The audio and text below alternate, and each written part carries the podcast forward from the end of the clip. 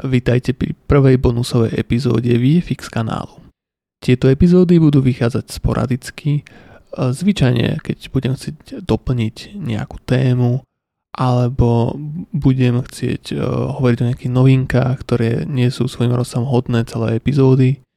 alebo ako aj v tomto prípade, kde chcem doplniť tému, ale zároveň Chcem v podstate poskytnúť nejaké vynahradenie za čas, ktorý som vynechal epizódu, pretože zvyčajne som postoval epizódy každý druhý týždeň a teraz som postol epizódu teda po mesiaci, po 4 týždňoch, takže chcem zároveň trošku nejakým tým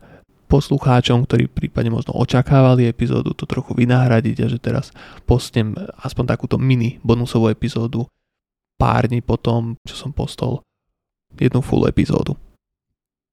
Dobre, takže čo bude témou tejto epizódy? Je to vlastne priame nadviazanie na poslednú piatú epizódu, ktorá sa venovala nejakému boomu AI technológií pre uh, kreatívnu tvorbu obrazu. Ono je teraz aj boom aj vo zvuku, aj v iných kreatívnych oblastiach, ale teda na tomto kanáli sa sústredíme na obraz. Na rozdiel od hlavnej epizódy sa ale pozrieme na možno nejaké rizika a pohľady, ktoré by sme možno mali zaujať ako autory k týmto novým technológiám, možno kam by sa mali niektoré pravidlá smerovať a taktiež za nejaké idei iných ľudí, na ktoré som narazil a zo skúsenosti by som o nich rád diskutoval. Predtým si ale dáme krátke intro, neintro. Eh, VFX kanál je podcast, ktorý sa zaoberá vizuálnymi efektami z pohľadu mňa Michala Šabíka, VFX artistu zo Slovenska. Takto z úvodu preberáme sem tam nejaké novinky a zaujímavosti, prípadne trošku nejaké také náučné veci typu o nejakých školách tu na Slovensku, kde sa dajú študovať vizuálne efekty a ako sa k ním dá dostať a zároveň preberáme nejakú základnú terminológiu. Keď prejdeme cez nejaké tieto prvotné témy, takže každý poslucháč, e, či už je znalý vizuálny efekt alebo nie, má šancu priamo na tomto kanáli sa dozvedieť nejaké základy, nejakú terminológiu, ktorú bude potrebovať k tomu, aby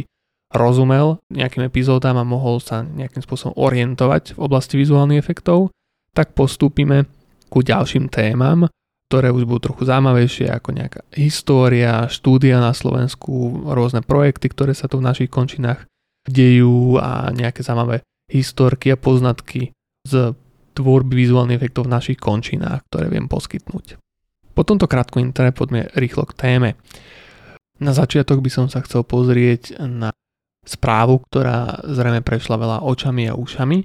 Aspoň myslím, lebo zachytil som ju na viacerých sociálnych sieťach ako LinkedIn a Facebook, dokonca jeden známy mi o tom hovoril ako nejakú zaujímavosť, ktorú si myslel, že možno som nepočul.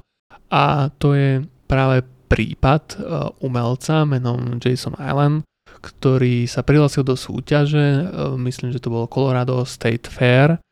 a e, prihlásil tam teda umelecké diela vytvorené umelou inteligenciou a jedno táto dielo vyhralo cenu. A to rozputalo teda sa veľa diskusí okolo toho, pretože je to súťaž pre umelcov a na jednej strane teda sa na používanie takéhoto toolu je len ďalší tool, takže ten autor je umelec, ale na druhej strane samozrejme, ak to dielo je vygenerované teda umelou inteligenciou a ten umelec toho nemusel veľa spraviť, čo sa týka nejakého skillu, nejakých schopností do toho vložených, tak je sa nám otázne, či by malo byť ocenené v nejakej rovnakej kategórii ako nejaké iné diela. Takže to je v celku zaujímavá téma. Keď sa na to pozrieme ako trošku zbližšia, mám tu otvorený článok z PCSK, takže ďakujem im za, za napísanie. To dielo vlastne bolo vytvorené pomocou iMid Journey a vlastne rozputalo to dosť veľa nejakej diskusie a o také téme, dal by sa povedať, čo to znamená byť umelcom a že či toto je nejaký koniec umenia, alebo nie, či vlastne takéto diela majú byť zaradené pod rovnakou kategóriou do súťaží a rovnako vnímané, lebo na jednej strane samozrejme je to umelec a použil len nejaký ďalší nástroj, takže prečo by mal byť diskriminovaný? Na druhej strane, samozrejme ak niekto len naozaj klikne tlačítko, nechá niečo vygenerovať, prihlási to do súťaže a vyhrá, takže či by to malo byť v rovnakej súťaži oproti nejakým autorom, ktorí teda tam preukázali nejakú, nazveme to, remeselnú schopnosť, nejaký skill a teda takýto človek, ktorý povedzme, že aj teda art directoval to dielo a strávil na tým povedzme aj hodiny, ale bol to teda trochu iný proces a nevyžaduje to nejakú schopnosť také dielo vytvoriť. V tomto prípade uh, sa jednalo o vlastne obrazy vytvorené pomocou tam Journey, myslím, že boli tri a ich potom vyzväčšil, upscalol a vytlačil na plátno a viac menej fungovali ako nejaké malby alebo teda nejaké grafiky, ktoré by mohli byť povedzme nejakým digitálnym paintom, že neboli ručné malby, ale teda boli prezentované ako nejaké malby. Samozrejme, že je to rozdiel, ako ten človek nenamaloval, pretože teda to nebol nejaký konkrétny uplatnenie toho nejakého manuálneho skillu. Takže tam vlastne sa dochá, do, dostávame k takej diskusii o týchto témach. A taktiež som zachytil veľa názorov, ktoré hovorili o tom, že v podstate umenie je týmto ako keby odsúdené na zánik a už to bude len vlastne parketa nejakého AI a generovania. No tam si treba položiť otázku toho, že čo je to umenie a prečo sa na ňo pozeráme a aké má pre nás hodnoty, lebo aj v dnešnej dobe vlastne máte obrovské databanky, neviem, fotografií, grafík, malieb, obrazov, obrázkov, 3D modelov, 3D renderov, textu, čoho možného a od teda nejakého, nazveme to vysoké umenia cez užitkové umenie. Primárne sú samozrejme tieto nejaké databázy myslené na užitkové umenie, ale aj tak máme niečo takéto, ale to neznamená, že už nemá význam nič vytvárať a všetko už bolo vytvorené a ako niektorí ľudia sa na ten názor zastávajú, ale viac menej vždy je niečo nové, čo vytvoriť. Napríklad, teda keby už všetko bolo, čo sa týka technológií, tak teda by nemohlo vzniknúť aj teraz, aj na takejto úrovni, na ktorej doteraz nebolo. Takže vždy je asi čo nové priniesť si myslím, aspoň ja zastávam tento názor. A to teda platia pre tie vizuály, takže jedna vec je tá, že čo je praktické a kam sa posunie nejaké to praktické využívanie niektorých oblastí a druhá vec je tá, že kam sa tie oblasti potom nejako posunú a ako to bude fungovať ďalej. Podobná situácia vlastne nastala aj niekde okolo povedzme 19. storočia, začiatku 19. storočia, skratka vznik fotografie, hej, Talbot, Niepce, Daguerre a podobne. A mali ste malbu maliarov, ktorí dovtedy okrem teda nejakého umenia, čo mohol niekto teda tvoriť pre nejaké svoje potešenie, tak väčšina veľkých maliarov, majstrov tvorilo na zákazku. Hej, to boli vlastne freelancery, sa dá povedať. Michelangelo dostal zákazku od veľkého klienta, čo bola v tej dobe církev, aby ja neviem, vymaloval nejakú kaplnku. Hej. To, bol, to bola skrátka normálne freelancerovská práca. Takže, alebo keď mal teda povedzme ateliér a bol známy, tak nazveme to, že mal štúdio, hej, mal, mal firmu. To bola jeho SROčka. A bol najatý, aby to spravil uh, so svojím tímom ľudí. A taktiež uh, si teda veľmi veľa ľudí bohatých ľudí z rodín a samozrejme panovníkov a podobne e, najímalo maliarov na tvorbu portrétov, lebo nebol iný spôsob, ako zachytiť svoju podobizeň. Takže to bol logický postup. No a keď prišla fotografia, tak samozrejme, že vzniklo veľa obavy s tým, že v podstate malba už nebude potrebná. A je pravda, že vlastne v týchto segmentoch v podstate fotografia vytlačila malbu z veľkej časti, že pokiaľ teda niekto nechce doslova malbu za nejakým účelom, že teda chce malbu, tak už za účelom toho, že chce mať nejaký verný portrét zachytený na to, aby ho niekde vystavil, alebo na to, aby sa nejako prezentoval, alebo na to, aby si ho rodina pamätala, alebo chce mať nejakú rodinnú chvíľu napríklad zaznamenanú, tak zvolil fotografiu, pretože teda keď fotografia v tej dobe, v tej dobe bola oveľa teda samozrejme náročnejšia, pomalšia a vzácnejšia, tak stále to bol rýchlejší proces náci fotografa, ktorý prišiel a vás odfotil ako si teda nájsť maliara a stáť mu modelom niekoľko dní, týždňov, koľko to trvalo, kým namaloval váš portrét alebo portrét celej rodiny v nejakom, ako, ja neviem, stáli v nejakej miestnosti alebo v nádvorí a každý mal nejakú svoju pózu, ako to bolo vymyslené. Takže niečo podobné sa možno bude diať aj čo sa týka využitia týchto AI technológií, že niektoré oblasti sa sa trošku posunú a pozmenia Napríklad, keby som bol nejakým vlastníkom nejakej databanky, nejakých obrázkov, nejaký, nejaký štok, tak v istom zmysle uh, títo možno budú dosť bojovať proti AI, pretože bude otázka, čo sa bude dať predať lacnejšie. Nejaká fotografia, ktorá je v zozname, alebo nejaký AI výtvor, ktorý bude vždy originálny, ale zároveň tam ne, neplatíme žiadnemu autorovi. S tým by som sa ale rád dostal k ďalšej téme alebo myšlienke. To je vlastne myšlienka, ktorú som počul od svojho známeho. On podniká v oblasti marketingu a e, vlastne reklamy, skôr sa takého povedzme technickejšieho pohľadu, výkonnostného, takže ako zabezpečiť tomu klientovi to, čo ten klient potrebuje ale nie z toho pohľadu tej kreatívy, že na to má buď druhý ľudí, alebo to necháva teda iným spoločnostiam, že mu ide o ten výkon. A idea, ktorú mi prezentoval, a myslím si, takúto ideu bude mať viacero chytrých ľudí v tejto oblasti, a úplne oprávnene, bola, je to skvelé, pretože ja nie som kreatívec, takže sa nemám čo báť.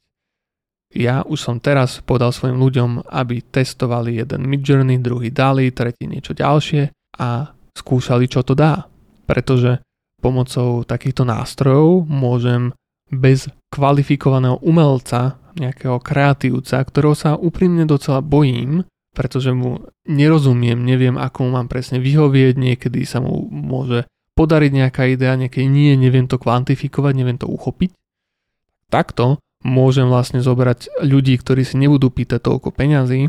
budú primárne pracovať v tom, čomu ja rozumiem a skrátka použijú tieto nástroje na to, aby si vytvorili kreatívne prvky, ktoré potrebujú ku svojej práci. A takáto idea podľa mňa svitne veľa takýmto ľuďom. Budú sa pokúšať vytvárať marketingové a reklamné agentúry postavené na tom, alebo teda doplniť svoje agentúry alebo nahradiť tú kreatívnu časť vo svojej agentúre tým, že budú používať tieto aj nástroje, hlavne ak sa teda budú ďalej rapidne vyvíjať. A v podstate tým pádom vy alebo my, teda kreatívni ľudia, kreatívci z ich pohľadu, v ich označení,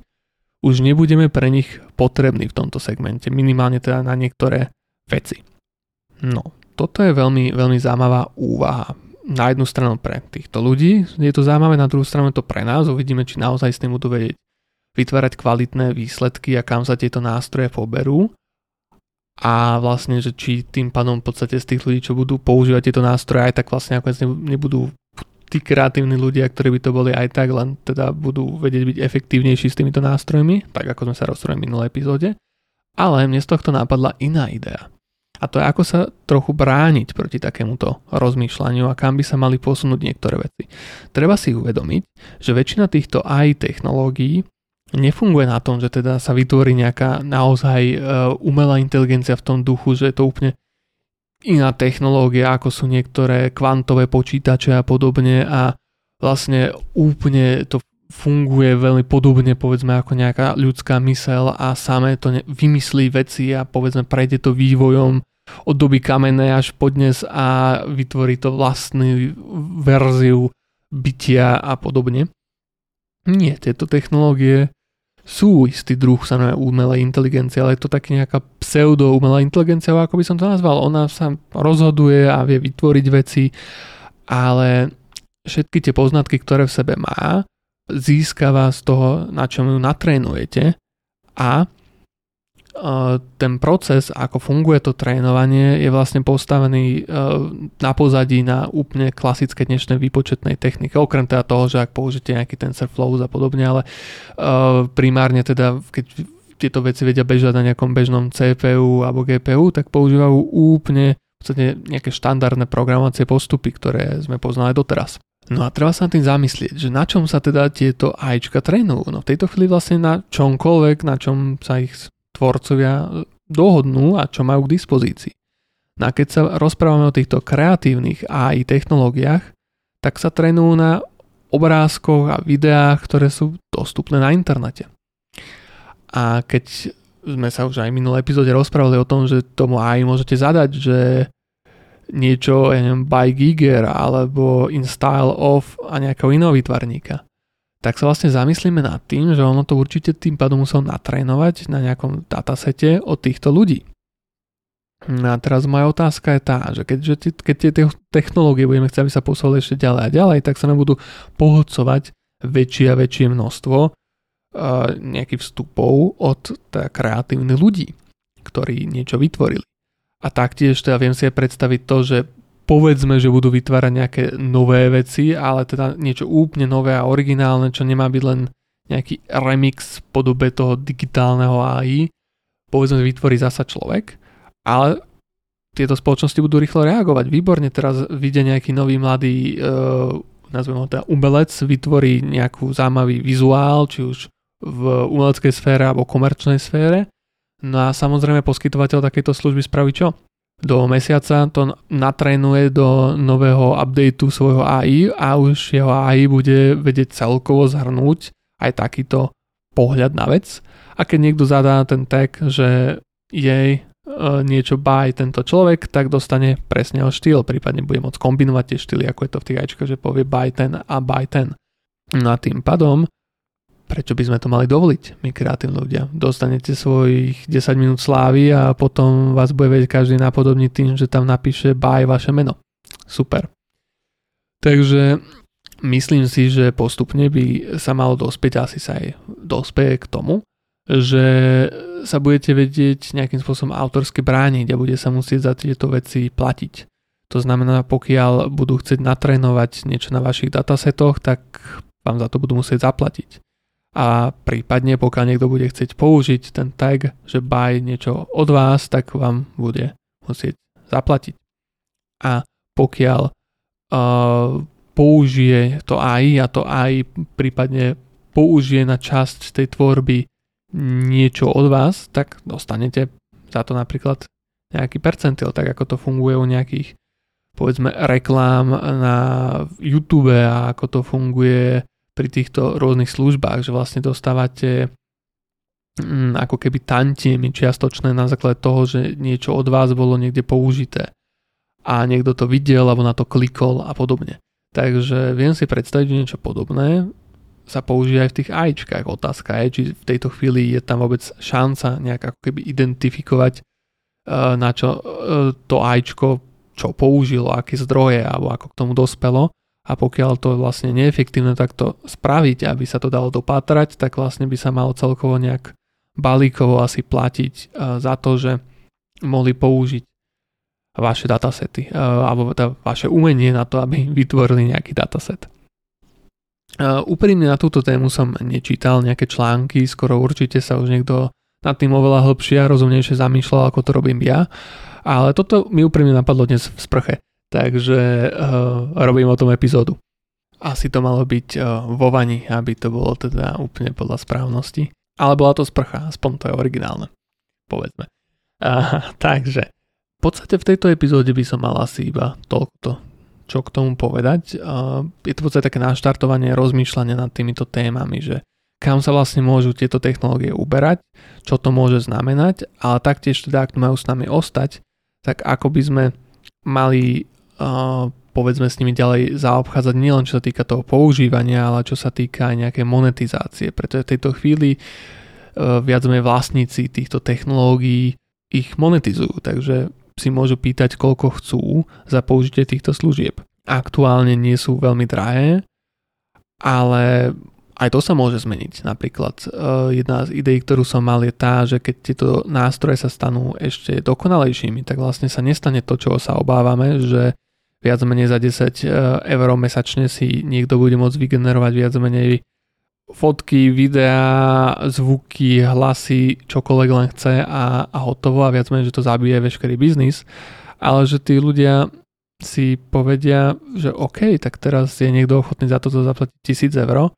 a musí prejsť celým tým procesom, že musí nájsť toho človeka, musí na to počkať, kým sa to spraví, musí tam byť okolo toho povedzme nejaký ďalší štáb, je to celý proces a tu vlastne vy prídete, kliknete tlačítko, za pár sekúnd dostanete nejakú odozvu, vyberiete si, idete ďalej, idete ďalej a povedzme do 10 minút máte výsledok, tak práve, že možno, že práve, že možno, že som dobrý. Práve, že sa môže stať to, že táto služba bude stať tiež 1000 eur alebo bude stať 2000 eur. A tým pádom to vlastne nebude ruinovať ten biznis. Takže naozaj ešte nevieme, kam sa to uberie a dúfam, že sa to uberie rozumným smerom. Ale táto idea chrániť si uh, v podstate niečo, čím sa vy na internete prezentujete za účelom, aby ste získali prácu predtým, že vám to vlastne niekto takto priamo ukradne a zmonetizuje, je podľa mňa zaujímavá, mali by sme nad ňou uvažovať, pretože doteraz, ak sa tam našiel iný autor, ktorý obkúkal niečo, čo vy robíte, ale mal tú schopnosť to spraviť na obdobnej úrovni, tak vlastne je to spojené riziko s tým, že veď keď sa nebudete prezentovať, nikto asi o vás nebude vedieť, že to viete robiť, Teď sa potrebujete prezentovať, ale keď sa prezentujete, tak vás e, niekto môže takýmto spôsobom v vozovkách okradnúť, ale tým, že on vlastne nezobere váš obrázok alebo váš video, akýkoľvek váš výstup a nebude ho priamo predávať, ale dokáže ho napodobiť, nazvieme to, že ho inšpiruje, tak je to v niečom blbé, ale v niečom druhom nie, lebo všetci to robíme, všetci sa navzájom inšpirujeme a vlastne keď má ten skill, tak je to vlastne v poriadku. Nie, nie ste tak ohrození, lebo nemôže to spreť každý. A v tejto chvíli, keď v podstate firmy, spoločnosti, ktoré sú veľa bohatšie ako vy a majú viac, peňaz, e, tá, viac peňazí, zdrojov, resursov, ľudí ako vy, môžu spraviť to, že načítajú ako keby vašu prácu do svojho nástroju a ten nástroj ďaká tomu bude vedieť generovať niečo na tej úrovni a oni to teraz budú predávať a budú sa vedieť oveľa lepšie marketovať ako vy, lebo majú oveľa väčšie zdroje a sú známejší, tak uh, povedal by som, že tam by sa mala spraviť nejaká čiara v tom, ako to môžu robiť a prípadne čo vám za to musia dať. A pokiaľ uh, to taktiež môže spraviť nejaký človek, neskôr povedzme, že pointne, alebo neskôr vlastne už teraz môže spraviť, že pointne ajčko na vaše dielo, na vašej stránke, na ten link a nechá vlastne to ajčko vytvoriť niečo obdobné a tým vlastne vytvoril kópiu vášho diela, ktorá je mierne pozmenená a tým pádom ju môže použiť, ale znova nemusí mať na to ten skill, aby to spravil tak už len toto, keby stiahol váš obrázok a viac menej ho nejako ofejkoval a mierne pozmenil tak a v podstate ho použil, už to by bolo asi brané za neúplne čistú praktiku, ale deto, keď to ešte spravíte za AIčko a deto, keď ešte postupne tam budú tieto schopnosti, že vy na tom webe máte sa niečo v nižšom rozlíšení, e, skomprimované mierne len na tie prezentačné účely, ale ten človek vlastne tým AIčkom tam doplníte detaily, abrezne to, zrekonštruuje z toho nejakú teda high quality verziu. To by podľa mňa malo byť nejako postupne ošetrené, ak sa tieto nástroje teda uchytia a nebude to len nejaký gimmick, e, ktorý na chvíľku spravil nejaký pík, nejaký boom, že wow, je to super. Niekde to bude existovať ako nejaký fancy tool na nejaké srandy, ale primárne sa budú rozvíjať povedzme tie profesionálne aj nástroje, na nejaké konkrétne problematiky a toto bude existovať ako sranda. Je, je nejaké midjourney, je nejaké doly, je, budú nejaké ďalšie povedzme a viac ľudia sa s tým pohrajú a to mrzí ich to a v podstate sa to nebude nejako ďalej zdokonalovať, aj to je možnosť, ale teda pokiaľ to tak nebude a tieto nástroje naozaj získajú nejaký, nejaké miesto na trhu, tak si myslím, že by sme mali s týmto ako tvorcovia niečo spraviť, pretože vlastne tie nástroje stoja na našej práce. Bez nej by to nemali natrénované a nevedeli by to vytvárať. Keby to trénovali len povedzme na dielach starých majstrov, tak by to robilo samé Tizianové malby a neviem, Michelangelové sochy a ich výzošky uh, a povedzme nejaký fotka z galérie, tak nejaké svietenie ako je v dnešnej galérii, ale ja neviem, Michelangelo štýl sochy, ale nevedelo by to vytvárať, ja neviem, reklamnú fotku alebo render Nike tenisky položené na pníku, hej. Takže myslím si, že by tam mala byť nejaká regulácia. Sa neviem presne, ako sú tieto aj nástroje trénované, možno je to všetko na originálnom kontente, ktorý si tá firma vytvorila a vzhľadom na to, že tam môžete zadať uh, by William Blake alebo niečo podobné a podobá sa to a vzhľadom na to, že to vie vytvárať rôzne, naozaj rôzne vizuály a na tom, že som sa hral s nejakými jednoduchšími aj technológiami, ktoré som sám trénoval a videl som koľko tréningu a vstupu potreba na to, aby vedeli vytvoriť nejakú primitívnu vec. A e, len v danej situácii a veľmi z konkrétnych vizuálov a e, tá vizuálnych vstupov niečo ako Midjourney alebo Dolly, ktoré v podstate vie e, pomaly vytvoriť takmer čokoľvek a sa to stále zlepšuje myslím si, že asi trénovali na, na čomkoľvek, čo je dostupné. Pokiaľ sa ale mýlim alebo máte nejaké bližšie informácie, tak uh, kľudne ma kontaktujte, budem veľmi rád za takýto pokec a prípadne veľmi rád spravím nejakú doplňujúcu epizódu, ktorá to vysvetlí bližšie. A pokiaľ nie, čo je teda, nie že by bolo viac pravdepodobné, že ich nemáte, ale že teda uh, ma nikto nekontaktuje, lebo teda nie som sa nejaký veľký podcaster, ktorý má teraz tisíce zliadnutí svojich e, epizód, tak uh, pokúsim sa, ak budem mať na to čas, uh, do toho aj ja niekedy ponoriť, lebo ma to zaujíma a pokiaľ tak spravím a získam nejaké nové informácie, ktoré by tieto veci, ktoré som tu teraz rozobral, doplnili, prípadne skorigovali, tak veľmi rád spravím ďalšiu epizódu